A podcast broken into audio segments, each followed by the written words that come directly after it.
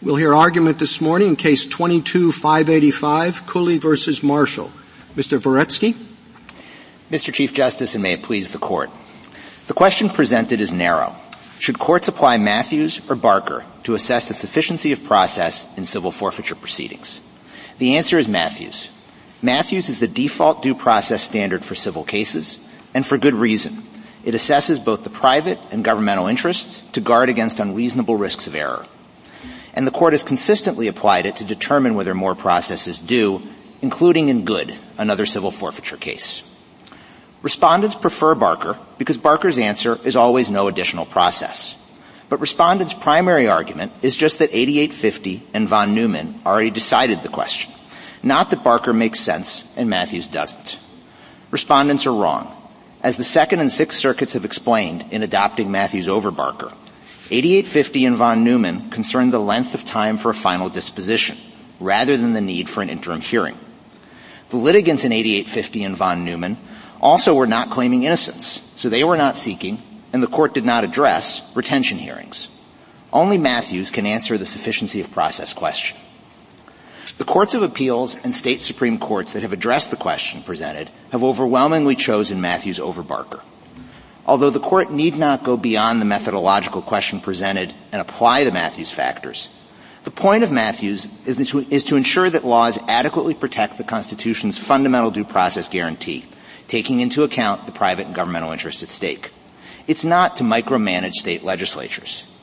The easiest way for a jurisdiction to ensure its laws comport with due process, as the Second and Sixth Circuits have explained, is generally to offer a reasonably prompt post-seizure hearing to allow claimants to raise an innocent owner argument.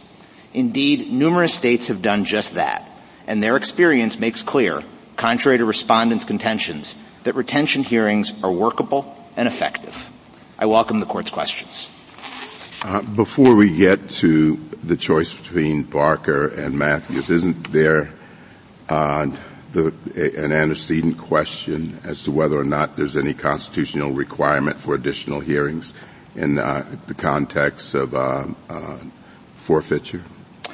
Justice Thomas, I think that that question is what Barker or Mathews, depending on which uh, test this Court were to choose. Well, the reason I asked that is because you seem to assume that a, an additional hearing is required. Um, we're not assuming that an additional hearing is required. We're saying that Mathews is the way to analyze whether an additional hearing is required. Mathews is the test that the Court has applied in cases like Good, where a litigant comes forward and says the, the process being provided, in this case as in Good, no hearing, is insufficient. And the way to think of that under Mathews is to say, well, what are the private interests in a hearing? What are the governmental interests on the other side? And what would be the value of additional process? Well, let me ask you this. Um, in, in your case, uh, if you had filed a motion for summary judgment a week after the property had been taken or the process had begun, forfeiture proceedings began, would would you be here? Um, I, I think I think we would be here. Um, Why? You would have your property back because you, you won on summary judgment, right? We we won on summary judgment after going through discovery with the state, which, by the way, the state took five months to respond to our discovery requests. A su- summary judgment, we, we would have won, but due process is an affirmative guarantee that requires more than the possibility that a judge would expedite summary judgment. But There's what no would be your, if you got your property back, what would be the constitutional problem? What would be the due process problem? It, if we had promptly gotten our property back, it, in a measured by days or weeks rather than months or years, Uh, then in that situation, I think we probably would not have a constitutional claim. So, but the do- they, so here's my problem. You say that you could have, under Alabama's proceed- procedures, you could have gotten your property back in a reasonable time. Uh, I, I you just, could have. Hypothetically, we could have, just as somebody could come to this Court and, and ask it for extraordinary relief that the Court is under no obligation to provide. Um, Due process doesn't depend on whether a court is going to exercise its discretion to expedite a case. Realistically, courts rarely do that. And moreover, the summary judgment standard, That's about proving your ultimate entitlement on the merits definitively. Well, you the say state courts rarely do that.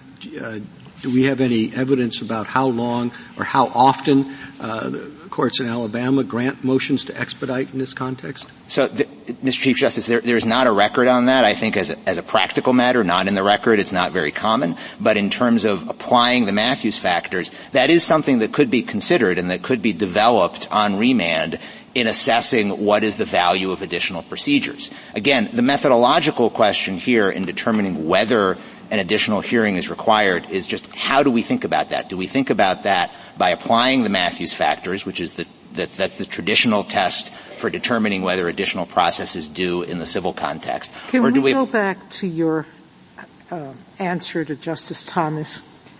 The purpose of summary judgment is to decide the ultimate question, who owns the car, correct? Yes. The purpose of um, a, a post-seizure hearing is to determine who keeps custody of the car, correct? Yes. And the focus is therefore different. The focus in the post, uh, in the, in the hearing would be, is there might be a disputed issue of fact with respect to ownership. The government might claim it needs discovery. A government might claim it has some facts that would lead to a judgment that it needs to explore. But the court would then weigh whether or not that is sufficient not to give custody to the car owner pending the hearing, correct? Yes, Justice Sotomayor. So um, summary judgment doesn't answer this question or the isolated question of who keeps custody of the car pending the ultimate judgment, correct? That's right. So well, may I ask now, about that? that? Sorry. I'm sorry, please. No, I was just going to say whether or not summary judgment is adequate given that difference in the focus of the hearings, I'm presuming that's why you're saying that's not the issue before us. The issue before us is what of the two tests do we apply to determine whether that's enough or not, that, correct? That, that, that's right, Justice. I mean, if I could ask about that same uh, kind of thing, what the difference is between the retention hearing and the final forfeiture determination. I mean, take a case like this where Uh, uh, your client is raising an inter- innocent owner defense. Now, I would think that the questions about whether she was an innocent owner are pretty much the same in the retention hearing and in the final forfeiture determination. Isn't that correct? I think the substantive question is, is, is the same, yes. Now, there is a different um, burden, but if she can prove at the retention hearing um, under a probable cause standard that she is entitled to the car back. I mean, there's no way the government is going to lose on the final determination, right? I mean, she's proved that she's entitled to the car. Um, I, I think that's most likely correct. It, in theory, by the time of the final determination, there could be some additional discovery or investigation that happens that would change the calculus. Yeah, but most I suppose likely, in an individual case, but most likely, most likely, the government probably would just give up at that point, right? Under this, you know, um, uh, very generous standard to the government, they've lost. They're not going to keep on pursuing the thing. So she's gotten her car back, and the case is over. And I guess what this suggests is that um, uh, in both cases you're really adjudicating the same thing, which is, like, am I entitled to my car back right now? So how is it really different? I understand saying this is interim, this is final, but in the end it's just, am I entitled to my car back now? Justice Kagan, I think that the substantive question is the same, but there are a few key differences between the retention hearing and the later merits determination. For one thing, I don't know that the premise is correct that the government would just give up if it loses at the retention hearing. Um, again, there's a, a different procedural standard later. The government has the opportunity to conduct more discovery. The government also has in, in, in Alabama, as well as twenty-five other states, a financial incentive to keep pursuing the forfeiture proceedings because they get to keep the proceeds. And so I don't know that it's empirically correct that the government would simply give up if it loses at the, the, the retention hearing.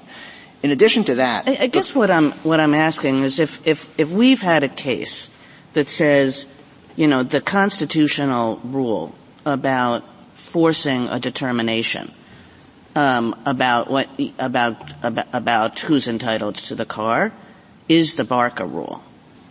You know, why it is that we can say, well, we have that rule, but in fact, there's there's another constitutional rule which is much more beneficial to the claimant that's meant to address exactly the same question that we held in eighty-eight fifty was addressed by Barker. So I, I think they're different. For one thing, I think they are different questions, uh, as the Second and the Sixth Circuit have explained. In Barker, in, in Barker, the only question, it was essentially a case where the, the claimant was trying to argue a gotcha. There was no argument in got, in Barker, I'm sorry, in eighty-eight fifty or von Neumann, that the government was not ultimately entitled to forfeit the property. There was no innocent owner defense. The claimant's argument there was, well, but you waited too long in order to actually complete the proceedings, and therefore I get my car back. And in that situation, this, this court said the Barker test applies. There's a different argument where you have an innocent owner defense, where you have somebody coming forward and saying, I should be entitled, as a matter of Alabama state law, the rights that Alabama state law gives to me, I should be entitled to keep my car. And the state can't affect a de facto forfeiture of that car for months or years during the pendency of proceedings. But in both a- cases, the uh, claimant wants the property back in the uh, in the interim. And the court, I mean, couldn't have been much clearer in its language. The forfeiture proceeding without more provides the um, the hearing required by due process to protect von Neumann's property interest in the car, and then repeated it two pages later. The right to a forfeiture here, here uh, proceeding meeting the Barker test satisfies any due process right with respect to the car and the money. And those, to me, didn't seem to be accidental comments. I went back to the oral argument transcript, and exactly this question was posed about, is that all the process that's that's due? And the court was very definitive. So you've, you've referred a few times to methodological question. Methodologically, how can we get around, from your perspective, that seemingly clear statement? I know you have factual distinctions, but those are broad, clear statements that have guided court since. Uh- Justice Kavanaugh, I think th- those statements have broad language that has to be understood in context. With respect to the first sentence that you quoted, uh, the, the forfeiture proceeding without more provides the post-seizure hearing uh, the due process requires. That was in Part two of von Neumann. Part two of von Neumann was the section of that opinion holding that the claimant had no due process interest in the first place. That sentence can't reasonably be understood to say anything about due process, whereas here the substantive Alabama law confers an additional interest that then gives rise to new due process requirements. With respect to the second sentence that you quoted, first of all, that was just referring back to the first sentence from Part two, which, again, doesn't apply here. In that sec- in the third part of the, the von Neumann opinion where that sentence comes from, the court assumed that a protected due process interest existed. That assumption doesn't really make a lot of sense doctrinally. You can't have a due process interest in a remission proceeding, which is essentially a, like a discretionary pardon. And in that any event, that was the argument, though, wasn't I'm sorry? It? That was the argument, right? Um, the the court assumed there that there was a due process interest, um, but I'm saying the the assumption doesn't even really hold because you can't have a due process interest in that kind of a discretionary proceeding. And beyond that, again, the, the argument that the court actually addressed in the von Neumann opinion was about a final determination. It was about the speed to final determination in a context where there was no substantive right to avoid the forfeiture. So, Mister Uh, Dvoretzky, just to be sure I understand what your your answer is to Justice Kavanaugh, is it that the due process right to the hearing is tied to the innocent owner defense, and if there were no innocent owner defense, there wouldn't be a right to a retention hearing? I think if there were no innocent owner defense, um, first of all, we're, we're not asking the court to go beyond holding that there is a due process right in a uh it, where there's an innocent owner defense. And in fact, we're not even asking the court to go that far because we're only asking for the methodological holding about whether to apply Mathews or Barker. Because the methodological, I understand that, but does the methodological question, I mean, because I, I, I think you have kind of a hard road to hoe, as Justice Kavanaugh is pointing out, when you look at the language in von Neumann and eighty-eight fifty. So my question is, methodologically, does a court even, in your view, does a court even need to ask the question whether a retention hearing is due if there's no innocent owner defense?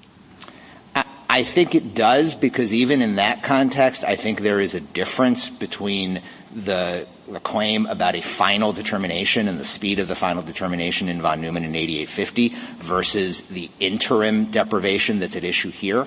But I think it's a lot clearer that von Neumann and eighty-eight fifty don't speak to the question presented when, as here, you have an additional substantive right created by state law that wasn't at issue in those earlier cases. And as this Court's due process jurisprudence makes clear, when states create substantive rights, that can also give rise to additional due process protections. But does it even make sense to ask this question? I mean, I mean you, you point out that Gerstein rather than Barker is the more apt analogy, but you don't get a hearing on the probable cause determination. So you're asking, you know, as the state points out, for more process, more robust process in this context of civil forfeiture than a criminal defendant gets. Um, a couple of points on that, Justice Barrett. First of all, the point of our reliance on Gerstein is simply to show that even in the criminal context, Barker is not the the overarching test that applies in all circumstances. Uh, so even in the criminal context, Barker doesn't speak to every constitutional issue that could come up having to do even with timing. Uh, and just so here, von Neumann and eighty-eight fifty don't speak to any potential due process claim that could be raised. With respect to the argument that that under our view, uh, the argument the state makes that property is somehow getting greater protection than persons, there's a panoply of protections under criminal law that defendants get. In this case, and particularly where you have an innocent owner defense, um, there has not even been any sort of a probable cause determination made by the police at the time of the seizure about the innocent owner defense. The, the police here are seizing the car incident to arrest. They're not even making a determination in their own minds at that point, well, who owns the car and does that person have a, a probable claim of innocence? Do you and think so all, that the, the innocent owner defense is required by the Constitution? Uh, this Court has held that it's not in Bennis versus Michigan. All right. If the state creates that, could it allocate the burden of proof to the defendant, uh, to the uh, owner of the car? Uh, I think it could, and if you look at Alabama law, under the pre twenty twenty-two version, the burden of proof was allocated to the owner of the car, and under the current version, the burden of proof is allocated to the government. And could it say that the owner of the car must prove innocence by clear and convincing evidence? Um, I, I think it could, if that were the – I think it could. If the retention hearing has to occur within forty-eight hours of the seizure. You didn't, uh, in your argument this morning, you didn't mention a time. You said reasonably prompt. How is it practical to expect the police to be able to prove within a short period of time that the owner of the car did not know that the person driving the car was going to have drugs in the car? So, Justice Alito, first, I do think that reasonably prompt is the standard. The way that the lower courts have interpreted that is generally a few weeks. Uh, we're not asking for the forty-eight hour standard under Gerstein, although that isn't, to Justice Barrett's question, that is another example of where we are not actually asking for more protection for property than for people. What does, a, the Gerstein, few, what does a few weeks mean? I'm sorry to interrupt. What does a few weeks mean? Uh, so the Sixth Circuit in the Ingram case recently said two weeks. In New York for Krimstock hearings, they have to happen within ten business days, so that's two weeks as well. Um, I don't know that it is a rigid line at two weeks. I don't think this Court needs to decide a particular day at which it needs to happen, but it needs to happen reasonably promptly on a scale measured by weeks rather than Uh, rather than months or years, which is how civil litigation ordinarily. Are you asking us to decide that in this case, though? I mean, I guess I'm confused because I thought we were doing just Barker versus Mathews um, in terms of figuring out whether or not there is a procedural due process claim here. I didn't understand us to be answering the question how many weeks are necessary, but maybe I'm confused. No, you understood correctly, Justice Jackson. The question presented is simply about which methodology, which test applies to determine whether a hearing is due. And whichever one we decide, we could remand it for the lower court to actually apply it in this case to determine whether or not there was a procedural due process violation, correct? Absolutely. All right. So getting back to Justice Kagan's question about the Barker test, I just, I, I'm, I thought that Barker was about timing and that there were, in fact, various species of due process claims that could be made, one of which is about how quickly or slowly the government has acted to give the procedure that it has said it's going to give you. And that's one kind of thing. And then, say, another is I'm contesting the procedures that the government is offering. I think more things need to be done with respect to this particular set of circumstances. That's another kind of claim. And so I had understood that Barker applies to the former when you're com- complaining about timing, and I saw eighty-eight fifty and von Neumann to be in that bucket. And Mathews v. Eldridge traditionally applies in the other scenario, which is what I thought the claimants were making here today. Am I looking at this in sort of too simplistic a way, or I guess I'm concerned about the suggestion that Barker be applied in a situation in which the claim is not about the timing? I think you're looking at it correctly, Justice Jackson. And maybe as to the timing question in eighty-eight fifty, that tracks the Barker test, but we're asserting a different kind of claim. So here. Why is it different? I don't understand that. Yes, why is it different? It, it, it, it, the only reason you're asking for a retention hearing is to get the car back sooner. That's a question about timing. They're both questions about timing. Barker set one timing rule. The claimants here want another timing rule, which is uh, a more generous to the claimant timing rule. I mean, it's no, it's not process for process's sake. It's process because people are without a car and they think that they're entitled to the car and they want the car back sooner. So that too is a timing rule, isn't it? You can look at it as a timing question at a general level. That still doesn't mean that these are the same questions. Take the criminal context for as, a, as an analogy. You could say that the Barker speedy trial right is all about getting to a final determination quickly. You also have a separate right under Gerstein to a probable cause determination within forty-eight hours. I suppose in a hypothetical situation where we went from an indictment to a trial and a verdict within forty-eight hours, you would say, well, there's no need in that situation for a Gerstein hearing because the super fast trial in that situation mooted the separate interest in the probable cause determination under Gerstein. That doesn't mean that they aren't separate interests. So too here. There may, there's one interest in getting to a timely ultimate determination. That's what was at issue in von Neumann in eighty-eight fifty and for which the court analogized to Barker. There's a separate interest in retaining your property during the time that it takes to reach that final determination. And again, hypothetically, if you had a trial within forty-eight hours, you wouldn't even have to worry about the interim determination. Counsel, but in the real world, you do. It seems very strange that we're asking which of two precedents apply rather than what the Due Process Clause commands. I mean, it's just a weird question presented as far as I'm concerned. And I guess I'm, my head's still stuck back at, at, at that um, and some of the questions that you heard early on, which is whatever test you apply, clearly there are some jurisdictions that are using civil forfeiture as funding mechanisms and say, ah, you can get your car back if you call between three and five p.m. on a Tuesday and, and, and speak with someone who is never available, right? I mean, there are, that, that is happening out there. But it didn't look to me, I'll be honest, put my cards on the table, that that was the case in Alabama. And, and I understand your client filed for summary judgment thirteen or eighteen months later or whatever. But what would have impaired them from, from filing a summary judgment motion on day one? It's an innocent owner defense. They know the facts of their ownership of their car and how it was misused. I'm not sure I understood the reason for the delay and how it might be fairly attributable to the state. So while I'm very sympathetic with the problem that you've identified, I'm just wondering, is this the case that presents the due process problem that we should be worried about? Um, so for one thing, I think this is the case, and the court granted cert on this question. Oh, I know we granted cert. It's all our fault. I, I hear you. Not blaming you. I appreciate it. Um, Both can be true.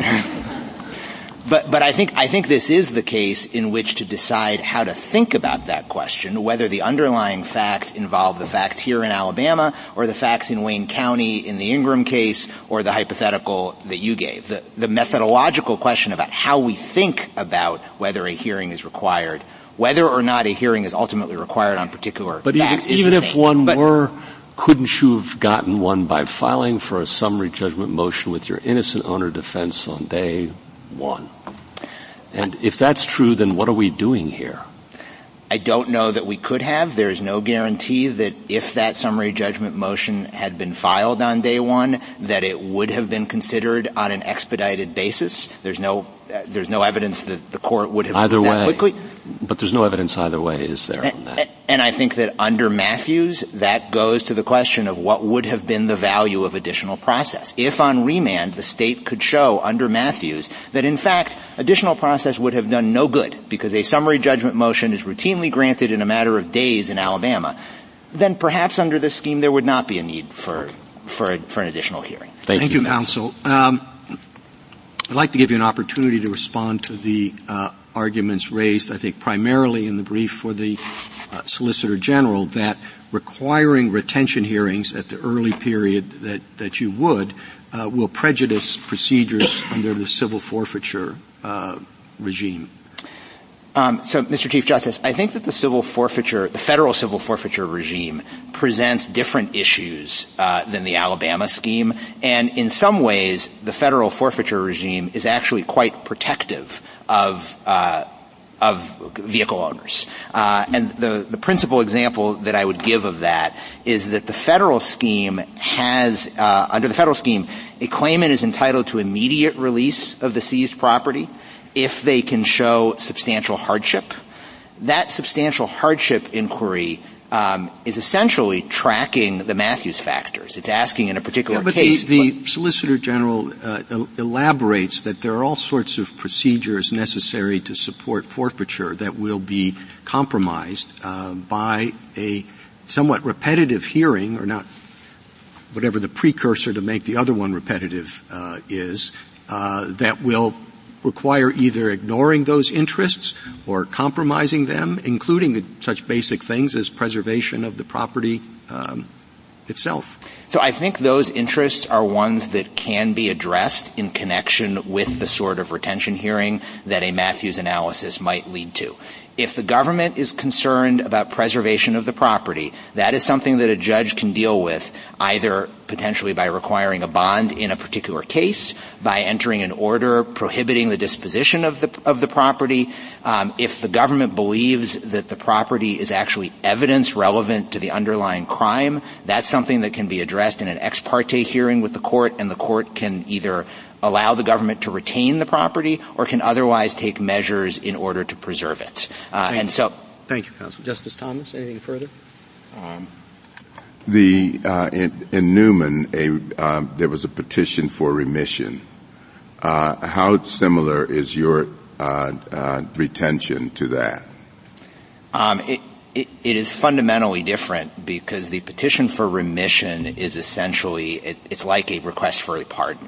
Uh, the petition for remission, the premise of that is that the government has the right to keep the, for, the property, but the claimant is, is asking for for mercy, for forgiveness, essentially. At a retention hearing, what would be assessed is first, as we were discussing earlier, what is the government's probable, what is the probable validity of the government's right to retain the car? And then second, apart from that, and, and along the lines of what I was discussing with the Chief Justice, what, what might be the government's interest in retaining the property anyway? Or what might be the government's interest in otherwise ensuring that the property, even if the, the owner gets it back, is still available at the end of the forfeiture proceedings should it be needed. Well, I understand that, but it seems as though the uh a proceeding short of the forfeiture uh proceedings determination uh in Newman, the court said it was unnecessary uh, t- uh to sustain constitutional stature of the forfeiture. It wasn't uh you did not need that intervening process of uh, remission. I don't and I don't see how that's different from your Uh, intervening uh retention proceeding. J- Justice Thomas, I think it's because in von Neumann, you had the remission proceeding, but the remission proceeding was entirely discretionary, whereas here Alabama has created this innocent owner defense, which is not discretionary. It's a substantive right that owners have to retain their cars if they are innocent. And it's that innocent owner defense that gives rise to additional due process protections needed to realize the right that the state has created. Thank you. Justice Alito? Well, you just said that it's not discretionary. What if it were discretionary? Um, if Alabama, just to clarify, if Alabama had in effect created a discretionary innocent owner right, if if you are an innocent owner, then the state may let you keep your car? Yes. Um, I think that would likely not give rise to due process protections in much the same way that the remission procedure doesn't. Could the state create an innocent owner defense but say that it can only be adjudicated at the final forfeiture hearing? Um, I, I'm not sure that it could, because I think at that point it's created a substantive right to the innocent owner defense, and the procedural protections that arise to, to, to protect that are questions at, at that point of federal law. I don't think that the state could, could curtail the right that way. Well, some of my colleagues may not be interested in this question, but I am interested in this question. You have asked us to Uh, say that the Constitution requires this thing called a retention hearing. So I would just like to know, what is this thing that you are asking us to recognize? So how soon, what happens at it, why is it, how is it practicable for uh, the police, and why is it necessary for the owner? Sure. So first, we're not actually asking you to recognize that. We're asking you to decide the methodological question. And there may be ways in well, which... Well, let me just interrupt you, because the last argument in your brief says that Alabama violated the petitioner's rights by failing to provide a retention hearing. Anyway, assume that that is part of the question. Go ahead. Um, so in terms of what a retention hearing looks like, I think the, the Legal Aid Society brief describes how these hearings have worked for twenty years in New York. In New York, it's a hearing that happens within, again, ten business days, so a couple of weeks, um, at the request of the innocent owner. It is a process, it is a hearing at which there are op- brief opening and closing arguments, and there can be evidence presented, there can be witnesses. Uh, at the end of that, um, the, the, the adjudicator, uh, will decide, is there probable validity for retaining the property? And second, what are the government's interests in retaining the property during the pendency of the forfeiture proceedings? Now, to address the government's concerns about evidence disappearing or evidence potentially being actually evidence in the underlying crime, those ex parte uh, proceedings with the decision maker, with the judge, are an available tool in that situation to address the government's interests. So if the government comes in and says, this car might actually be evidence in the underlying drug crime, they'd probably be allowed to keep it in that situation, and that's something that could be addressed ex parte. The due process standard is flexible, including to protect the government's interests. Well, let's just take a, what might be a sort of a typical case. So a car, similar to the facts in, in one of these cases, that a car is stopped by the police. They find uh, a large quantity of meth in the car. Uh, the person driving the car is not the owner of the car. The person driving the car is the spouse or domestic partner of the owner. And then within a short period of time, there's this innocent owner defense. And the owner of the car, I suppose, testifies, I had no idea this was going on. And then what do you think the, uh, the state Uh, what, what do you think it is reasonable to require the state to do in that situation? At a minimum, I would expect the state to cross-examine the owner of the car. And by the way, the owner of the car would have provided that testimony under penalty of perjury. If they're later determined not to have been an innocent owner, um, then providing that testimony could subject them to additional prosecution just for that. So, in does, an, that, does that happen in New York City? Um, Perjury prosecutions under those circumstances. Do you know of cases like that? Uh, I don't know of cases like that, but I would also assume that people are not going to perjure themselves at the innocent owner hearing. Uh, but if, if the, the owner comes forward and testifies, this is my car and I had no idea about the wrongdoing, the government would have the chance to cross-examine them. Um, the government would have a, a few weeks in which to have conducted whatever investigation they want to conduct. They would have the opportunity to make a case that way. Um, they would also, if necessary, be able to go to the judge and say, here's evidence that we can only provide to you ex parte so as not to prejudice any later prosecution that they might bring. They might even be able to say to the judge, again, perhaps ex parte, um, we're in the middle of an investigation and we need a couple more weeks, and the judge would continue the hearing. There's flexibility built into this. But, but the point is that due process requires some sort of an initial determination. All right. When, thank you. Thank you. Justice Sotomayor? Bad facts make bad law. And I fear we may be headed that way. Um, Justice Gorsuch started with the right question.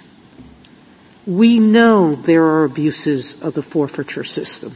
We know it because it's been documented throughout the country repeatedly of the incentives that police are given to seize property to keep its value, as opposed to issues of probable cause or issues of legitimacy of the seizure, okay? We also know that that incentive has often led to months, if not years, of retention of property that ultimately gets returned to the owner because there was either no probable cause or because of the innocent owner defense.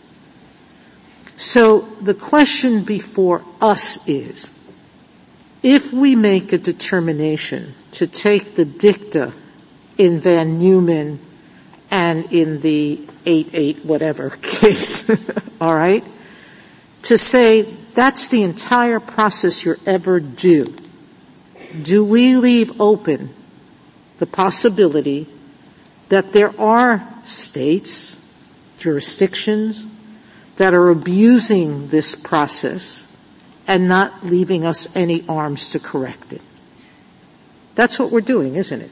If we say there's no overriding first question, is this process, the features of this process, are they enough, whether it's under Mathews or Barker, then what we're basically saying is go at it, states. Take as much property as you want, keep it as long as you want. Let's hold out no hope whatsoever that it, there's ever going to be any further process that's due. That's the bottom line, right? I think that's right, Justice Sotomayor, and I think that the court should hold here that Mathews is the way to analyze. I know that's what you want, the, but the point is yeah. that if we take that dicta in a case where it, none of the process itself was at issue, it was separate process that was at issue, um, or timing of that process, none of the features of the process is at issue, as binding on us, we're throwing up our hands and say due process does not give people any protection whatsoever under any set of circumstance.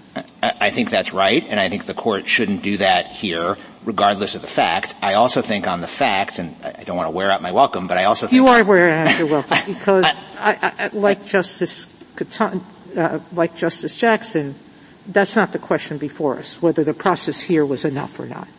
That, that's right. I, I, I do think that there there are explanations for the timeline that took place in this case, but the court doesn't need to reach that. All the court needs to decide here is that von Neumann and eighty-eight fifty, as you say, Justice Sotomayor, there, didn't foreclose any and all potential due process claims that one might bring, and Mathews is the way to think about whether additional process is due in this context. Now, after Krimstock, um, there are jurisdictions that have looked at, at these issues under the Mathews test and not required retention hearings, correct?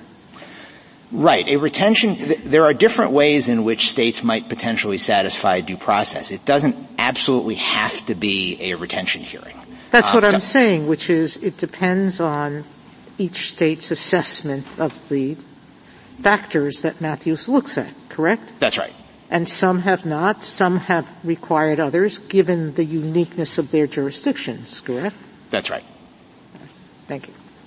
Justice Kagan? Could I just ask you to clarify that? Because I was confused when I read your brief about how exactly you want Mathews v. Eldridge to work, whether you want it to be an, uh, a determination in each individual case as to whether under the Mathews v. Eldridge factors a retention hearing is required, or whether Mathews v. Eldridge operates to set up certain categorical rules. And if so, what those categorical rules are. Are they likely to be sort of state-by-state rules? You know, how does Mathews work in this context? Justice Kagan, I think it does apply at a more categorical level, and that, in fact, is one of the advantages of Mathews over Barker, is that it can apply at a more categorical level and provide some guidance to the states, whereas Barker is inherently retrospective and looks just at the individualized delay in one particular case. The categorical level at which I think Mathews applies, it would make sense to think of it about car owners in jurisdictions with an innocent owner defense. Uh, I think that's that's the level at which it applies. But it's not a nationwide rule that would require a precise copy of Krimstock hearings in all fifty states. It would allow flexibility for states under Mathews to come up with different ways to potentially satisfy the due process guarantee. Again, the question is, is there a due process is there a due process question even to ask? And Mathews tells us that there is. Justice Gorsuch? Justice Kavanaugh? Just on the methodological question again, uh, the other side, of course, emphasizes precedent, uh, but they also say that what processes do uh, can't just be a policy question. And they, they look uh, as well at history, and they say that historically this kind of interim hearing uh, has not been required by the federal government or the states. There have been lots of different approaches. And they say that even today, Alabama is not an outlier. There are lots of different approaches in the states. The state's amicus brief really highlights this. So they say if we went your way, we would be constitutionalizing a policy question that for over two hundred years has been left with the states and the federal government handled in different ways. So I just want you to respond to that overarching theme that I think uh, is in the Solicitor General's brief and Alabama's brief and the state's amicus brief.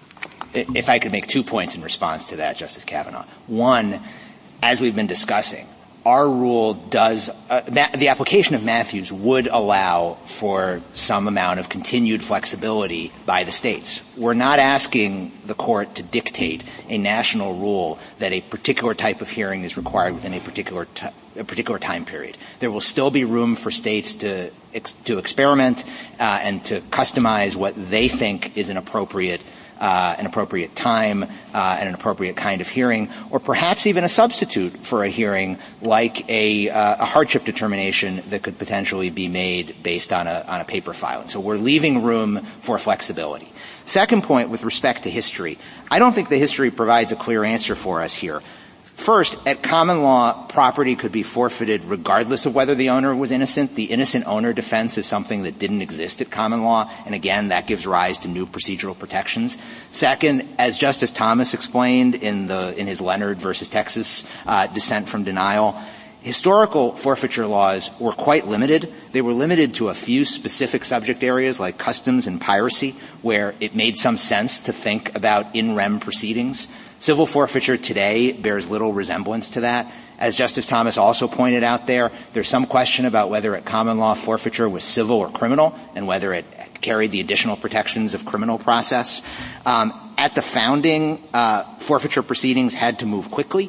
The I J brief and Suit for Justice brief explains that courts had to rule within fourteen days of the filing date at common law, and so again, you didn't have this sort of question of months or years long delays. Okay. And well, keep going then. I don't want you to keep going forever, but the, the, the only the only last point I was going to make is that is that forfeiture at common law was also considered against a backdrop that the founders had of distrust to civil forfeiture generally, uh, based on what the British were doing b- before the Revolution. And so, well, the, the hit- I mean, I'll end it by just saying the early federal statutes um, seem somewhat inconsistent with that, but I'll, I'll leave that. Um, well, I, thank Justice Barrett.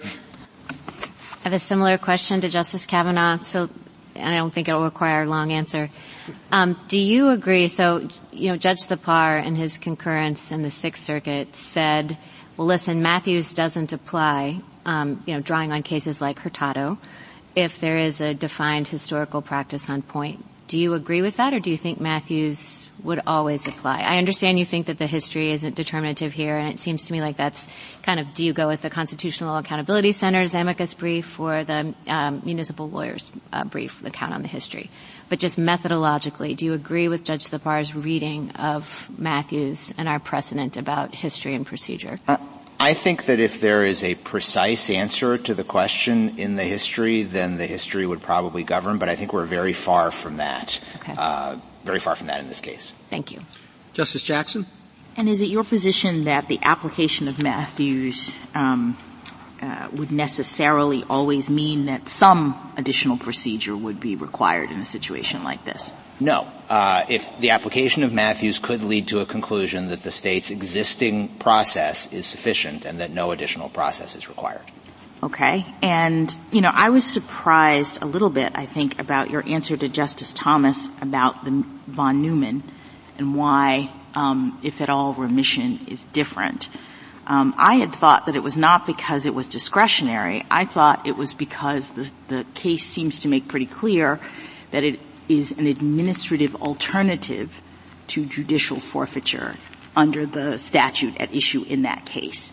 And so given that, um, you know, the owner was complaining about it not happening quickly enough. He chose the option of remission rather than forfeiture, and he wanted the remission hearing to happen quickly. And the court, I thought, in the language that has been quoted, was making a much more narrow point, which is just that this remission is not a part of the forfeiture hearing. It's not required by due process, and so therefore you don't have a claim that it has to be faster under the Constitution. Um, that really forfeiture is the, where due process lies in terms of your constitutional rights. But, of course, that doesn't tell us what steps are necessary in a forfeiture proceeding. But to the extent that this language is talking about forfeiture being the only thing, I thought it was relative to the alternative administrative remission process. Am I misreading this? Uh, no, and, and I don't think we're disagreeing. I would simply add the point that this alternative administrative process didn't create any substantive rights because it was discretionary whether the government would give you back your property or not. True. Uh, the, but it's also the case, I think, from this case, that the court then goes on to talk about how remission is not a part of forfeiture, how those are two different things. And so the language, I thought, was just distinguishing forfeiture from remission as opposed to telling us something about the nature of forfeiture, that it's only the forfeiture hearing and you don't get other steps or whatever, which is the way it's being read, I think, by your uh, counterparts on the other side. No, I, I agree. I think that's that's also a, a, a relevant distinction of von Neumann here. All right. Let me finally just ask you about, again, the um, timing and whether, I, I, you know, I think there is something to this notion that Barker is about timing. But, again, the question remains, isn't the claimant in this case making a timing kind of argument? And I guess I see that, but can you help me with the following hypo, and then maybe I'll also get the reaction on the other side. Um, so if we have a scenario in which everyone agrees that the average time for a forfeiture proceeding is, say, six months after the seizure, and everybody agrees that that is reasonable for due process purposes, um, plaintiff number one doesn't receive her forfeiture hearing until twelve months after the seizure, so her claim is that the government was too slow in giving her the hearing. Meanwhile, plaintiff number two receives her hearing in six months, but she claims that at some point within those six months, there should be an opportunity for the court to consider whether she should have been allowed to keep her car during that interim period. She's not complaining about the time. Six months is fine. She got her hearing within the six months. But what she's saying is, while you figure out during that six months who owns this car, I should keep custody of it during that period. And I think we should have that adjudicated separately from the forfeiture hearing. Are those two different things, or are they both really about timing? No, I think those are two different claims. The, f- the first one is claiming I didn't have a fast enough final merits determination. The other one is claiming Look, the final merits determination was fast enough under the circumstances. Civil litigation takes time, but I shouldn't be deprived of my property during the pendency of that. And again, it, it's like the criminal analogy that I used earlier. You wouldn't say that because you have a speedy trial right, and that's going to take a year, that you don't also have a Gerstein right to a prompt probable cause determination. And in a situation where hypothetically the trial ha- did happen within a matter of days, that might moot the probable cause hearing or probable cause determination, but it wouldn't mean that conceptually you don't have two separate rights. And you could have two separate tests. Correct. Depending upon the claims. Correct. With the Barker right. test. Correct. Thank you. Thank you, counsel. Mister LaCour. Mister Chief Justice, and may it please the Court. Forfeiture has been a critical tool for deterring crime since before the framing. And both history and precedent show what post-seizure processes do to those whose property has been seized. From the Collection Act of seventeen eighty-nine and Slocum uh, to eighty-eight fifty and von Neumann, the answer is clear. If the forfeiture proceeding is instituted and concluded promptly, then the forfeiture proceeding, without more, provides the post-seizure hearing required by due process. Now, petitioners assert that another post-seizure hearing is required, a mini-trial mere days or weeks after seizure, and in their telling, the federal government and the states have been violating fundamental rights for centuries with no one noticing until just a few years ago. Uh, but their view cannot be squared with history or precedent, and their own cases show why a timely forfeiture proceeding is the meaningful opportunity to be heard at a meaningful time. Only the timeliest test embodied in Barker v. Wingo accounts for the striking diversity among forfeiture cases. Some will be simple, and others will involve wide-ranging investigations. Some claimants will vigorously press their rights, and others will default. Uh, as long as claimants can appear before judges promptly, then judges can strike that proper balance in each fact-bound case. Now, I've heard my friend today say, essentially, don't trust judges to be judges. Um, and so instead they invoke Mathews um, to have federal courts act as legislatures, handing down new rules of civil procedure for all fifty states and the federal government. Uh, but Barker best accounts for what should be the dispositive fact in these cases, that petitioners were before state courts within two weeks of seizure, yet they ignored that process for over a year. Petitioners received all the process they were due, and this court therefore should affirm. I welcome the court's questions. But uh, you criticize the use of Mathews, but Barker is a uh, Speedy Trial Act case, uh, so that would seem to also be an ill fit for uh, determining whether or not you should have uh, Uh, an additional hearing.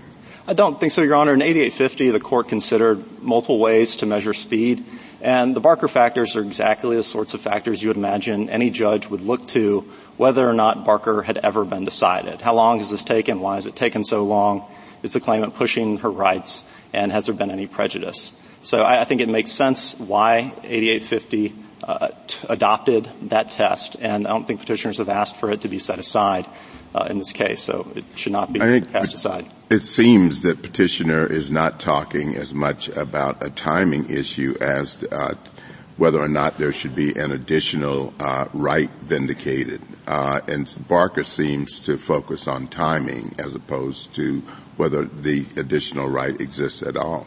That's right, Your Honor. But I think one advantage of Barker is that it, it really draws from history. And if you look at eighty-eight fifty, they, they looked back to Slocum, that eighteen seventeen decision from this court, uh, where the court recognized that while probable cause is enough to justify seizure and retention until trial, the individual's right is best protected by forcing the government into court. And if the case is instituted promptly, then the judge can decide what it takes to move that case along promptly, balancing the government's interests in accuracy and its other interests with the claimant's interest in speed. But you seem to be, you seem to be suggesting that there is no other kind of claim that can be made related to forfeiture other than its timing. And I guess I'd have you react to the hypothetical that you heard me provide to your counterpart.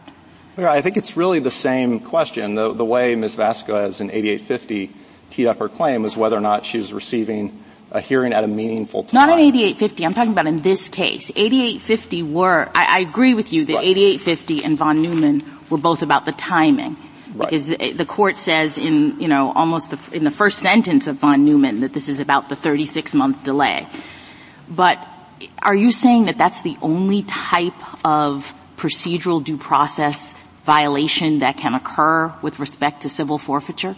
think that's what the court held, Your Honor. Again, the, the interest is the same, having the car uh, and not being temporarily deprived of the vehicle, and that was... For no, not being permanently deprived of the vehicle is different from not being temporarily deprived of right, the vehicle, but, but isn't Mister it? Von Neumann's complaint was that temporary deprivation. Well, let's, should, let's, let's put it this way. I mean, due process has very, various components, you'd agree. Um, one po- component is how quickly your claim can be heard. Another component would be what procedures your claim are, is going to be decided pursuant to, right? Yes, Your Honor. So there's a substantive aspect to it, wrong word, idea, though, that the procedure has to have some robustness to it, okay? Yes. So, for example, if I said, oh, I got a quick hearing, but I had to call between three and five p.m. I had to speak to Sam, but Sam, turns out, is on permanent vacation, okay? But I, I can get a quick hearing. I can get it the next day. But that's what I have to do to get it. Or I get it in front of a kangaroo court. And, and, and the judge turns out to be wholly biased, for example, and I can prove it beyond a shadow of a doubt. Those would all be due process issues besides how quickly I got to court, right? Yes, Your Honor. Okay. So I, I get the I, I get the Barker. I, I, it's all about Speedy Trial Act. It's right there in the title. It's all about timing, and that certainly is an important component of due process. But I think your colleague on the other side suggests I'm arguing more about the kangaroo court stuff, too. And what's happening around the country is, as Justice Sotomayor pointed out, I'm not accusing Alabama of this, to be very clear. Thank you, Your Honor. Okay. But there are arguments to be made that there are attempts to create processes that are deeply unfair, and obviously so, in order to retain the property for the coffers of the state. And I think Justice Sotomayor is concerned that we are not, if, if we go down the Barker road and just focus on timing, we're losing that capacity to address those uh, cases. Am I putting it fairly? You're putting it. Uh, long-windedly, but fairly, I hope. A couple points. There's no, just as in eighty-eight fifty, there's no argument that the final hearing they received here was a kangaroo court or was not in any way sufficient. For sure. And so, but could those claims? Um, are uh, do you acknowledge there might be claims like that to be had? There may be, Your Honor. I think Barker answers them. If you're requiring someone to reach Sam between three and five o'clock, that's not a very good reason under Barker too, and if, for the delay, and if the delay is extended. No, but let's longer. Say it happens really quickly, but it's a kangaroo court, an unfair adjudication. You and I would agree that that was wholly and grossly unfair. Yes, Your Honor, but I think we're, we're far removed from, from that. Of scenario. Course we are totally in your different. Case. Of course you're going to say that, and I understand that. Right. But your argument would seem to strip the courts of tools to deal with those kinds of cases. I don't think so, Your Honor. All right, how, how, how, help me write it so that we don't do that. Well, if, if you in, acknowledge that's a yes. trap. Your Honor, because in eighty-eight fifty and in von Neumann, the final hearing was going to be by a federal judge. You can trust that they are going to uphold the Constitution. They're going to do justice. You, we shouldn't craft a test that suggests otherwise. Similarly here, the final hearing is going to be in front of a state circuit court judge. So we're not dealing with the kangaroo court scenario. I think that's that's far removed. Now, you might have that in the administrative law context, like in the Social Security context, and that's where Mathews might be a useful test if you're writing on a blank slate. But here we're dealing with process as old as the country, uh, two litigants coming into court in front of a judge and adjudicating their case. And, and that's why Barker is enough in that context, because the judge is going to be best situated to balance that need for speed with the need for accuracy. So if someone has a relatively simple case and they say, Your Honor, I, I want to move to expedite, I want a hearing in two weeks, it, it's going to be incumbent so on the government if, to come let back. Me, let me see if you're comfortable with this. So long as the processes that are ultimately given are of the sort that are traditionally used f- for forfeiture and, and are, are reasonably fair and comport with traditional due process principles. Uh, yes, Something John, like we're, that. We're Something like that? Absolutely fine with that. That's how it functions in Alabama. Well, General, I mean, maybe that's not enough. I mean, I'm sympathetic to your point that the question here is pretty similar to the question that we've been dealing with in the two cases, because they're all, how long is it going to take till I can get an adjudication so that I can get my car back? And that's what they're all about. That's why people want this retention hearing, because it takes too long, even under Barker, to have the final adjudication. I want it back more quickly. Totally right. But Um, we, in fact, have not decided this precise question. We have a couple of sentences which were written uh, broadly and, if taken literally, um, would uh, would answer the case. But, in fact, the two cases that we had um, were about different kind of procedures at a different time in the process. Um, and so uh, we could say that even though this there are similarities here, um, this remains open to us to decide whether there ought to be, in addition to the Barker, uh, the Barker limited final adjudication, this um, this kind of re- retention hearing that uh, that applies to the interim period. And I think Justice Sotomayor raises a very important point, which is that we know a lot more now than we did when eighty-eight fifty and uh, uh, the other case were decided about how civil forfeiture is being used in some states, about the kinds of abuses uh, that it's subject to, about the kind of incentives operating on law enforcement officers that um, that tend toward those abuses. So um, So if we look around the world and we think there are real problems here, and those problems would be solved if you got a really quick um, probable cause determination, why shouldn't we do that?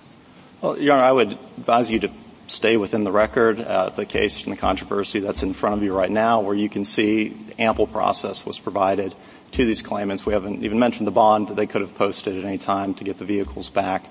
Uh, and as you were noting earlier, um, with my friend on the other side, they're essentially just asking to have the final hearing two, three weeks after. And, and that's going to cause serious problems for the government. You, you will gain speed, but you will lose accuracy. And the stakes are, are very high in the civil forfeiture context. Uh, the government, of course, has a strong interest in obtaining full forfeiture. Um, we have a strong interest as well in in making sure that crime doesn't pay. And so if you have a less accurate retention hearing, and that's really the only reason to have one, is to have a, a mini-trial that's less accurate but is faster, then you're going to have more property released to to criminals. Uh, it's going to potentially be misused again. Uh, crime will pay more, and you will have I, more I'm crime. sorry, why? First of all, um, I doubt very much that criminal defendants from whom cars have been taken are going to seek a retention hearing, because whatever they say will be used against them in the criminal case. I don't think New York's experience reflects the use of these retention hearings by criminals or by people from whom um, the goods have been taken that are tied to criminal activity. These cases are most important for one group of people, innocent owners, because they are people who claim they didn't know about the criminal activity. Um, many of these cases involve parents with young, with teenage or close to teenage children involved in drug activity. The ones that don't may involve spouses or friends. In, I assume in many of these hearings, to the extent that a person is involved in drug dealing, that the government pretty quickly will find out or not find out if that person has a relationship to a home or other place where drugs are being stored, distributed, et cetera. And the government can do what your opposing counsel said, ex parte hearing, saying, this is a wife who claims she's an innocent donor, but we have evidence that there's drug dealing going on from the home. It's unlikely she's an innocent donor. If it's someone who's unrelated and no continuing relationship, et cetera. So you're talking about criminals get, keeping these cars. But given that the vast majority, I, I believe the statistic was very high, certainly over sixty percent of innocent owners win, it is not criminals keeping cars. It's innocent owners receiving back their cars months, if not years, later. So where does the Barker factors take those interests into account? They don't. Your Honor, I, I think they do. I think my friend almost conceded that they do by saying if they had moved for summary judgment on day one, this they probably not, would have had their car back the sooner. Bar- the Barker factors have three. They have all government interest focused. I, I would dispute that, Your Honor. The length of delay clearly takes into account the interest of the private party. Being deprived of your car for fourteen days is a less significant deprivation than being deprived for four hundred days. So there no, is No, but you're way. still building in massive delay. How about three months when it's hardship? Well, Your Honor, you're, you're where, assuming where does that Barker... That go, where does that go into the Barker factor? Your Honor, there, there may be circumstances where Barker needs to be applied with more teeth, but I don't think that means it's not up to the task. Well, um, but why don't you see the Mathews factors as that more teeth? Mathews is just more explicit of adding in the, um, uh, I guess in this case, the petitioner's factors. Barker seems to be with timing and seeing who caused the timing, what were the government's interests. The government's interest is always going to be great, but where does Barker take into account the hardship of the individual? Well, I, I think, again, you, you get in front of a judge quickly. The judge can do equity, can move the case up faster. And this is the advantage of Barker. My, my friend suggested that uh, the disadvantage Mathews, is that that process is that very discretionary. Well, I think one disadvantage is that it asks federal judges to try to project into the future what the next typical thousand forfeiture cases are going to be like when we're dealing with cars and guns and cash and pirate ships. Well, there is no I, I typical wanna, case. I, I'd like you to point out to me one of these cases involving guns, money, or um, uh, what were the others? Putting cars aside. Um, M- money, um, cars, and there are a lot of older cases involving pirate ships. Pirate ships. In which of those cases were those things released immediately? Uh, After I, I think hearing. I think that's the point, Your Honor. They haven't been at history. They haven't been because, as I mentioned, people involved with guns, people involved with money, people involved with other things rarely want to come into court for a retention hearing if they have a criminal proceeding in place. The people who come in are the people who are innocent owners. Uh, Your Honor, I think a, a claim like that would need to come from my friends and would need to be backed up with, with evidence, and it's not uncommon, as courts, rec- as courts have recognized, that criminals oftentimes do put title of property in someone else's name, and that someone else can come forward. Not every purportedly innocent owner is innocent, and not everyone is even an owner. And this is another problem with rushing this hearing, is that someone could come forward and claim ownership, but not actually have proper ownership. And if it's happening too quickly, then the actually innocent owner may be out his property, and it's not going to be there at the final forfeiture hearing, which is why the government has always had this authority to seize before a hearing, and the same interests that have long justified seizure before a hearing justify not turning the stuff back over immediately after the seizure, but rather holding it until you can have a prompt but accurate final hearing. General, can I ask you to respond to petitioner's argument that the historical analogs are not actually analogous here and that we don't have any settled tradition of having a single forfeiture hearing?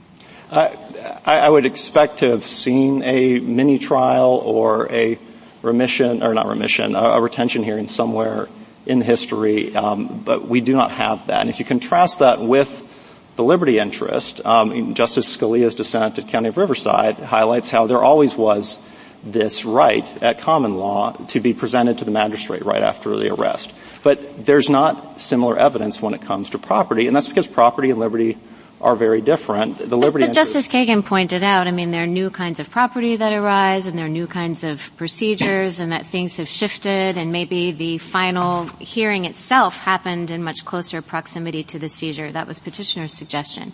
So, you know, do we? What do we do then if we think there is no precise analog? If, if I think you're still speaking in the language of speed, which is the language of Barker, which is again why we think Barker is the test. It is the historical test. It carries that forward to today. Institute promptly, conclude promptly, and then let the judges who are on the ground with the parties in front of them weigh those, weigh those uh, competing interests. Um, and when it comes to this uh, affirmative defense of innocent ownership, I, I don't think that changes things at all. It's actually very similar to the argument that Mister von Neumann made. He said he had an independent interest in this remission petition, and the court did assume for purposes of deciding Part three that he did. And the court said, we don't see how that separate interest, apart from the cars, uh, is in any way prejudiced by this thirty-six day wait.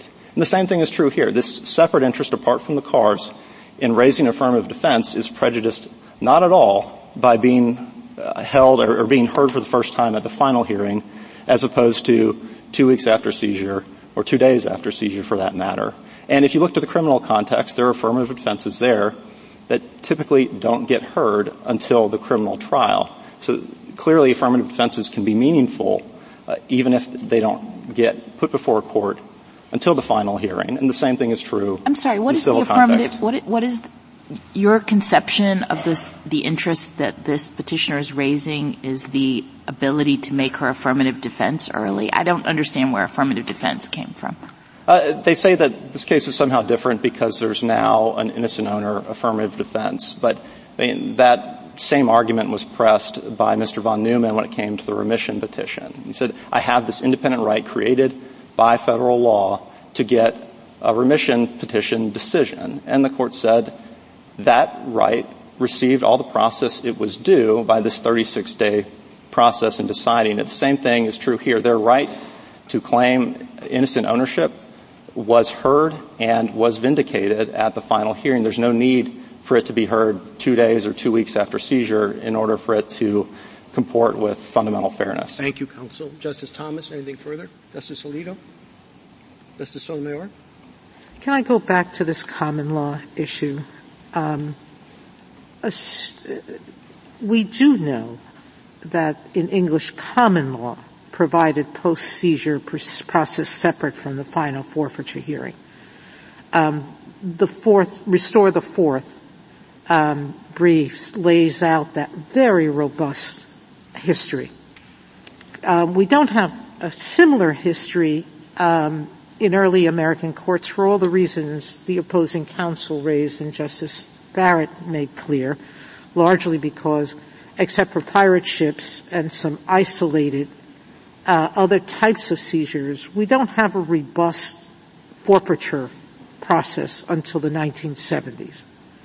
So going back to her question, which is if the common law doesn't have um, a clearly established process, does that mean no process is ever due? Or does it mean that we have to judge it by the circumstances that exist in modern times? I would think it's the latter. Um, forfeitures were quicker earlier in our history. Um, forfeitures were rare, and now we've expanded them to all sorts of property interests, um, even those involving innocent owners. It's a new thing. Um, so what do we do with a, without a clear common law analog? Yeah, Your Honor, I think the history is a lot clearer and a lot clearer in our favor than um, the Restore the Fourth brief would make out. And the, we agree with a lot of the premises that in Slocum, and I think there's an early um, Judge Hand decision saying you need to institute or return. Um, well, that sounds like Barker to me. Institute promptly, conclude promptly. Uh, there is not a history of a mini-trial, despite the fact that you do have this history in the liberty context of something like a precursor to the Gerstein hearing. So I think that that absence of evidence is, is evidence of absence. Um, and then, and we do think that how courts were protecting the individual right, um, tells us what is demanded today, but not more is demanded, as von Neumann concluded. Justice Kagan? Justice Gorsuch? Thank you. Justice Kavanaugh? Uh, Couple things. First, uh, you agree that Barker takes account of the claimant's interests, hardship, et cetera, correct? Uh, yes, Your Honor, if you're in, in front fir- of the judge in the quickly. The first Barker factor, is that right? Yes, Your Honor. If you get in front of the judge quickly, uh, he can consider all those factors. Okay.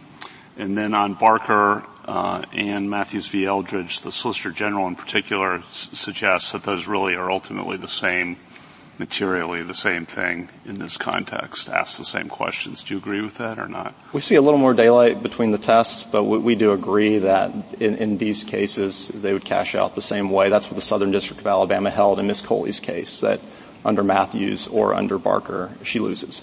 And suppose we have no precedent on point, and suppose we have no idea what the history says, just complete blank slate.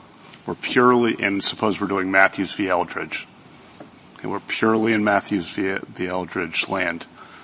How do we decide whether the new hearing is is necessary or not? We're supposed to weigh the government's interests against the individual interests. Uh, yes, Your Honor. I mean, I would look, I'd point you to this Court's opinion in Cayley, for example, where they looked at the significant interests the government has in not having to try their case repeatedly. Um, and it's, it's bolstered in the forfeiture context because, again, uh, movable property can disappear. It can be hidden. Uh, it can be misused again. Uh, you don't want to turn the car back over to someone who's just allowed it to be used to traffic methamphetamine, because odds are there's at least better than zero odds that it might be misused again or disappear. Uh, so we think the government's interests are, are, are very strong here. And then uh, it, it's not clear what additional process is really going to be provided when that retention hearing is going to look a lot like the final hearing, except for the fact that it's going to be rushed, and therefore the risk of error is going to increase. And then that risk of error is not just a problem for the public, it's a problem for the other actually innocent owners if a merely purportedly innocent owner makes off with the property because of the error. Just to finish it out, and you would have us just figure out whether we agree more with the government or the individual on that, which which interest outweighs the other. We just have to make a policy call on that. Yes, and I think that's part of the problem with Mathews. And, it, and it's not all that predictable. The Second Circuit and the Seventh Circuit, just in the context of cars, said you do get the retention hearing. The Fifth Circuit and the Southern District of Alabama, in this case, said you don't get a retention hearing for cars. So it doesn't really give us a whole lot of guidance. We do Thank think, you. Thank you. Justice Barrett? Justice Jackson? Well, Barker has factors, too. I mean, I, is there some evidence that Barker's factors are more predictable or lead to results that are more consistent in some way than Mathews? No, Your Honor, it's more fact sensitive, and that's the, like, my friend would see that as a drawback. I think that's actually, um, a merit of More Barker. Fact sensitive than the factors in Mathews? Yes. Um, Petitioner's counsel said just a few moments ago that Mathews allows you to do these categorical projections into what the typical case is going to look like in the future, so that trial judges can be told, um, make sure you have a hearing within fourteen days, um, no matter what the facts show you. And uh, we don't think that's very flexible at all. We would prefer a test that allows trial judges to be trial judges and weigh the cases as they come. Okay. Um, so you're saying, even though you your argument is that both Barker and Mathews come out the same way here, somehow an application Mathews has is is deficient vis-a-vis Barker. Barker's the better, um, easier way to what what is better about it? Again, it's it's fact sensitive. Uh, no two property cases are going movable property cases in the forfeiture context are going to be alike. You have lots of different types of property.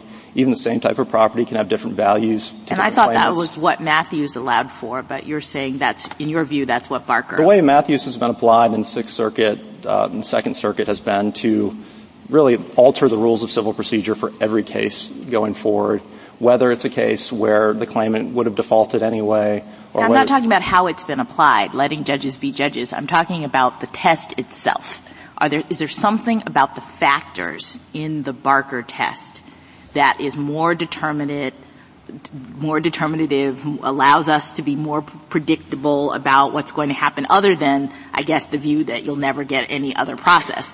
Um, if that's the, if that's the result that you think Barker always points to, then I guess it is more consistent than Mathews. But Um, yes, and I think it's it's a little more specific in describing the government interests. The government has to explain why there is a delay, uh, and then you're looking at the, the key factor, which is how long has this taken. All right. So, um, just finally, getting back to Justice Gorsuch's point, um, is it your argument that plaintiffs are not allowed in this context? By that, I mean the civil forfeiture context generally, to assert that the forfeiture procedures themselves are deficient.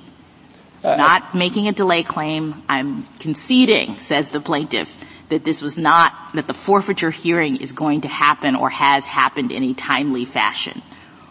But I would like to complain about the procedures that were given to me in that context. Is it your view that that no such claim can be made?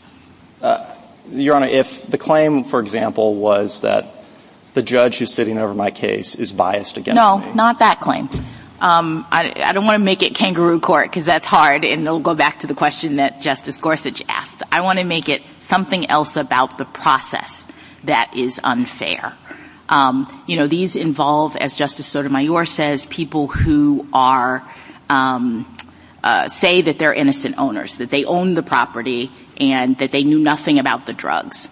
So the state has a system. This is a hypothetical I'm making up on the spot. Um, the state has a system in which the manner of proving that the person, um, you know, knows about the drugs is very unfair.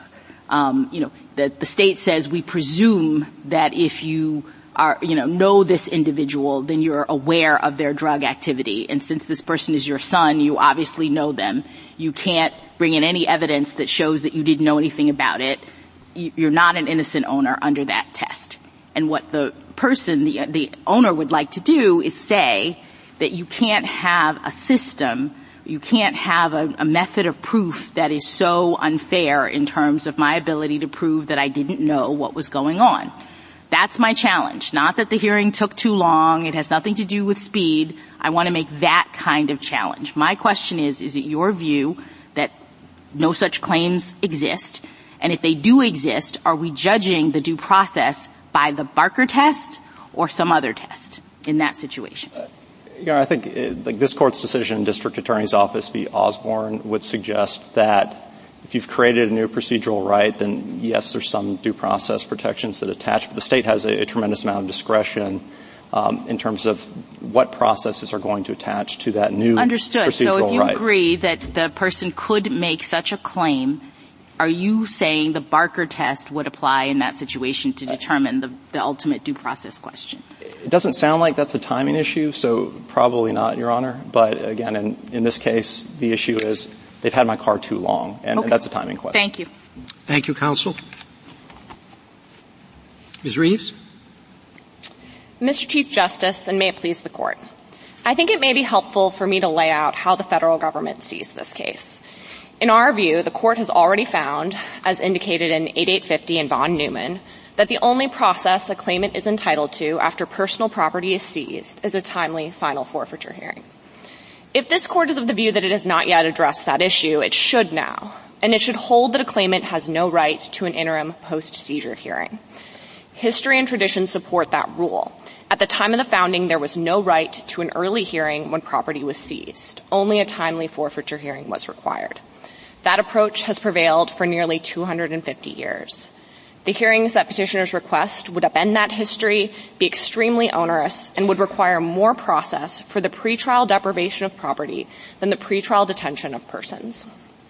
Finally, if the government disagrees with our frontline position, while we think that eighty-eight fifty is the better fit for petitioners' particular claims, the government is largely ambivalent about whether Eldridge or eighty-eight fifty applies to determine whether an interim hearing is required in a given case.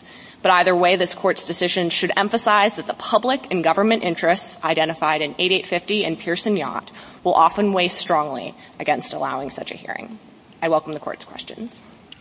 Uh, Miz Reeves, there's, there have been quite a few questions uh, that say maybe something substantively goes wrong in this process. Uh, how would you address that, assuming that the forfeiture proceedings are timely? So I think if there was some sort of question that an individual wasn't receiving due process in the course of the proceedings, so some sort of procedural irregularity, I think there could be a due process claim for that. Um, it wouldn't necessarily be by, governed by Eldridge or even eighty-eight fifty. It could be governed by just the closest, you know, civil law analogy. Like if there's an inappropriate burden of proof being placed on someone, I think that there might be due process analogies for that. But that wouldn't be solved by requiring an additional layer of proceedings in all cases or in a significant category of cases. That's just a different issue. The assessment whether a civil forfeiture proceeding meets the requirements of due process, timeliness is a significant consideration in that, right? Yes, it is. And it is, of course, in retention as well. Yes. So, but there's presumably a gap between when you would have that question asked under retention and when you would have it asked under civil forfeiture. How do we look at the significance of that, that gap? So I think the court would look at that under eighty-eight fifty, um, because eighty-eight fifty allows the court to take into consideration the burden to a particular claimant in a particular case. I think that comes in under the first factor in eighty-eight fifty. And I think, you know, the government interests really aren't any different. You know, this court's talked about the government interests in Pearson Yacht in not having a pre-seizure hearing. And I think most of those government interests continue to apply to allow the government and to retain the property while um, the hearing is proceeding, you know, as long as the hearing is proceeding in an appropriate amount of time and the government isn't sitting on its hands and doing nothing while holding someone's property. And I, and I think the history and tradition really are consistent with that. You know, the best evidence of the history here comes from the Collection Acts, which were passed by founding-era Congresses. There was no requirement that there be any sort of interim hearing. The normal rule was that um, once property was seized, it was held until the final forfeiture hearing. And Petitioner's Counsel has suggested that once the forfeiture proceeding was filed, there was a fourteen-day hearing requirement. That's just not the case. So first of all, under the Collection Acts, Um, the federal government had up to three years between seizure and initiating the forfeiture action.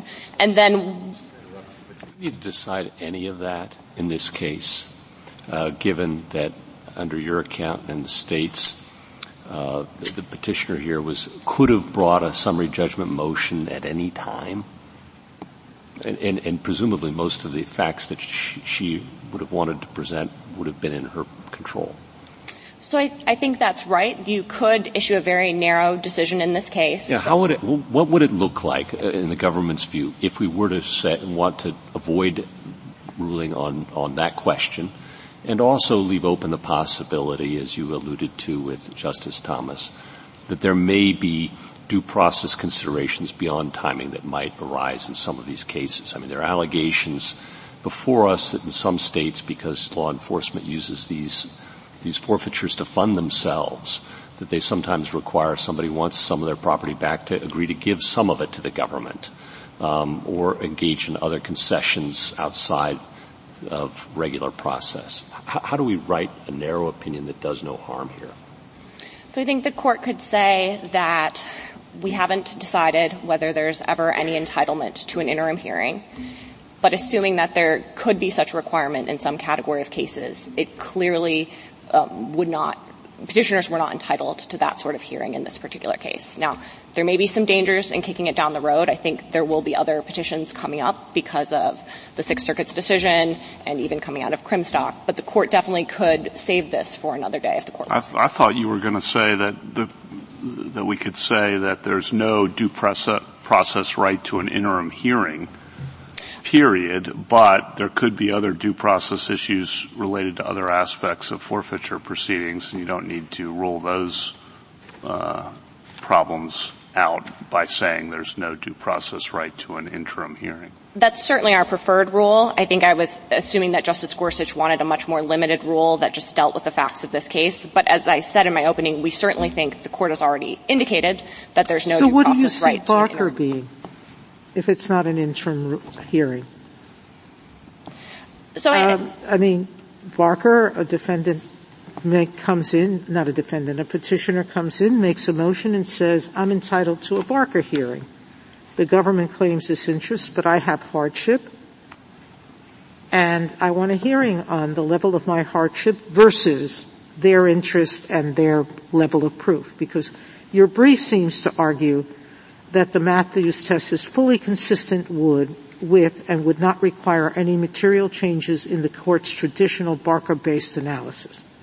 That's your brief at page nineteen. So I think so I wanna- due process does require Barker hearings. That's what we said in eighty-eight fifty, and basically you just don't want to call it a retention hearing. So I think I want to be clear where we are in the analytical framework here. So we don't think there's ever a right to an interim hearing. We think the only right that there is is a timely final forfeiture hearing. And it's certainly true that someone whose forfeiture proceedings are ongoing can say, look, this is moving too slowly. under Barker, and the court can, you know, set its deadlines accordingly, can dismiss the case if it's already proceeded for too long a period of time. And we've also suggested that in this particular case, where the claims really are just about timing, you know, petitioners haven't alleged there wasn't due process to seize their vehicles. They haven't complained with the time, final proceeding. They concede in their reply that sometimes a final forfeiture hearing could happen quickly enough, that when the claim really is about timing, that there's going to be little difference between applying eighty-eight fifty or Barker to that type of claim. But I guess but you, you keep saying timely. I don't know what timely is. I have a brief that set out the fact that um, some hearings, by the nature of what the courts are doing, are taking up to a year or more.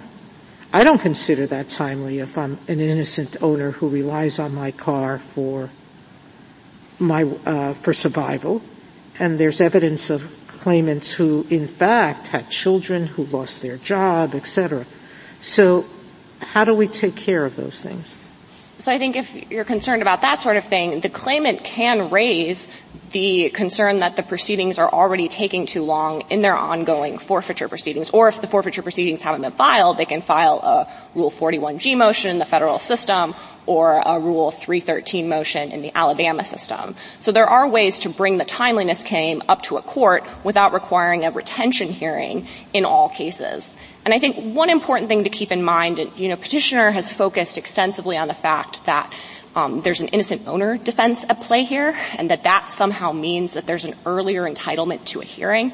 And Alabama law, uh, the version of law that was in effect for this case, makes it clear that that is an affirmative defense. That's in Wallace versus State, which is cited on page three of our brief. Is that part of its new law? Excuse me? Is it part of the Alabama new law? It is not, no. But the Alabama new law, of course, is not at issue in this case. And the version of the innocent owner um, defense that's at issue here only comes in after the state has made out its prima facie case. Quite interesting, isn't it, that once um, the incentive is taken out of police officers uh, taking advantage of the system as it exists, that Alabama puts in a system that is much fairer. That was one of the reasons that Alabama resisted granting cert in this case, because the new system does look to guarantee a faster process. So I think the new systems processes are different, but I think it's important to keep in mind that I don't even think the new systems process would have given these petitioners faster process. So the innocent owner defense under Alabama's new law, once an innocent owner seeks um seeks an innocent owner hearing, the state has up to sixty days to respond to that. And that's almost exactly the amount of time that petitioners would have had their cars returned to them had they proceeded under Alabama state law as it had existed at the time of this case. Thank you, counsel. Justice Thomas? Eh? Justice Alito? Anything further, Justice Sotomayor? Right. Justice Jackson? Yeah, can I just clarify one thing? You, you say that you think that the only right um, – is to a timely final forfeiture hearing. But I thought what was at issue in this case is the test that is to be used to make that determination. So I appreciate that the government thinks it knows the answer in all of these cases, which is you don't get a hearing. But I thought this, the, the, I thought we had tests that we applied in the law to lead us to that conclusion in particular cases, depending upon the claims and the circumstances. And so our question was, what test? Am, am I wrong? it, it, it feels to me, strangely, like the government has picked the answer and is choosing the test that will inevitably lead to the answer that the government wants, as opposed to telling us, here is the difference between the Barker test and the Mathews test, and which one is better um, in terms of, of more consistent with our prior case law, et cetera, et cetera. So I think we view the answer to the question presented as being it, it doesn't matter because the court has essentially already decided this in von Neumann and eighty-eight fifty. What's and your, I, what is what is your view of my thought that von Neumann is really much narrower in the language that you're talking about than You're, than the than the way it is being read, that it's been taking, taken out of context? So I think von Neumann, the latter part of that decision, I, I read it as having assumed that there was a due process right to a timely remission, adjudication of the remission petition.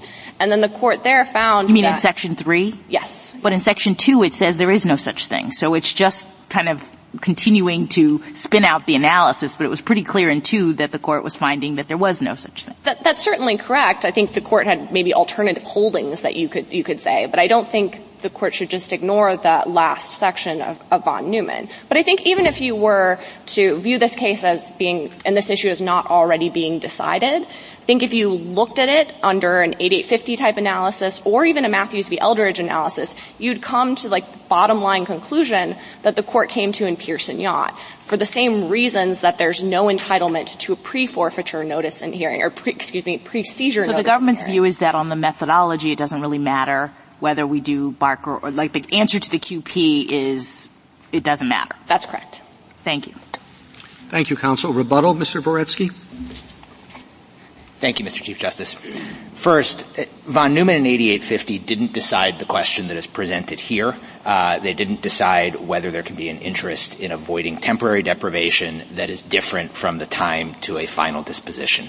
The court in this case should not strip the lower courts of the tools they need to analyze whether, in a particular case, more process is due. Um, we've heard the phrase today, let judges be judges. Um, the court, this court should let judges be judges and trust the lower courts as well as the states and the federal government to figure out what to do with the guidance that this court should provide that some meaningful process is due in order to protect an innocent owner pending a final adjudication. Um, and jurisprudentially, Gerstein, again, is another example here. Um, in Gerstein, the court recognized that there should be a prompt probable cause determination. It took several years of then percolation before the court in City of Riverside provided more concrete guidance and said, okay, this is what that needs to look like. So all the court needs to do here is to recognize that the interests that we're asserting are different than the ones that were asserted in von Neumann and eighty-eight fifty. They should be analyzed under Mathews because Mathews is the test for determining whether additional process is due. And then the lower courts and the states, and if necessary, the federal government, can figure out how that works. Now, in terms of some of the flexibility that that might afford, the, the federal statute, eighteen U S C nine eighty-three F, Um, it allows the, the or it entitles a claimant to the immediate release of seized property if they can show substantial hardship. That is in in some ways even more valuable uh, than a hearing. Uh, so that may be perfectly constitutionally sufficient. Utah has a similar sort of scheme. Uh, and so again, the court doesn't need to micromanage exactly how all of this works. With respect to Barker, Barker would be a poor fit for the claim that we're asserting here because Barker is not designed to answer the question of whether more process is due. For starters, under the first prong of Barker, it takes a year before Barker even kicks in. Barker does not account for private interests. Um, it doesn't account, for example, for the difference between taking away somebody's car, which is necessary for their livelihood, and taking away some other piece of property that they might not need in the same way. Mathews does. Barker also provides no flexibility in the remedy. The only remedy that Barker can lead to is, in the criminal context, dismissal of the indictment. Here, dismissal of the forfeiture proceeding altogether. It doesn't provide any flexibility for considering whether additional process is due. With respect to the facts here, no court has considered the value of additional process uh, and whether, in fact, Um, the, the plaintiffs could have moved for prompt summary judgment, and if so, how long that would have taken. What we do know is that in the course of ordinary litigation, the state here, to use Sutton's case as an example, the state took five months to respond to discovery requests about what the state knew about the innocent owner defense, and ultimately those discovery requests were entirely non-responsive.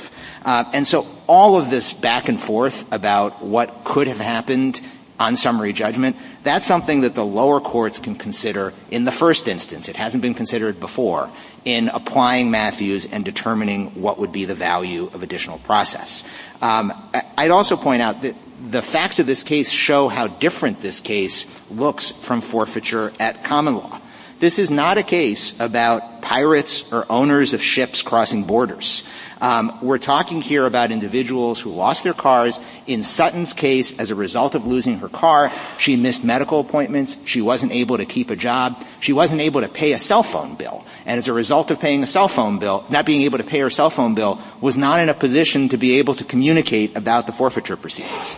In Miz Culley's case, She not only be- begged and pleaded with the police for her car back, but also had communications with the D A's office. The D A's office said, if you comply with our process, you'll get your car back, but it'll take at least six months until there's a hearing. And so we're far removed from the, the narrow sense in which um, history recognized forfeiture. Lastly, um, Alabama talks about government interests here. Government interests can be weighed, in fact, must be weighed, as part of the Mathews analysis. They can also be considered at any retention hearing that might result from Mathews. Approximately twenty states have hearings of some sort like that. Alabama itself now provides a much prompter hearing than it did uh, when when my client's cars were taken. Um, lastly, I would just end with a quote from this court's decision in Fuentes. Um, this is at um, four oh seven U S ninety. Um, a prior hearing always imposes some costs in time, effort, and expense, and it is often more efficient to dispense with the opportunity, but these rather ordinary costs cannot outweigh the constitutional right. We ask that the court adopt Mathews and remand for the lower courts to consider. Thank you, counsel. The case is submitted.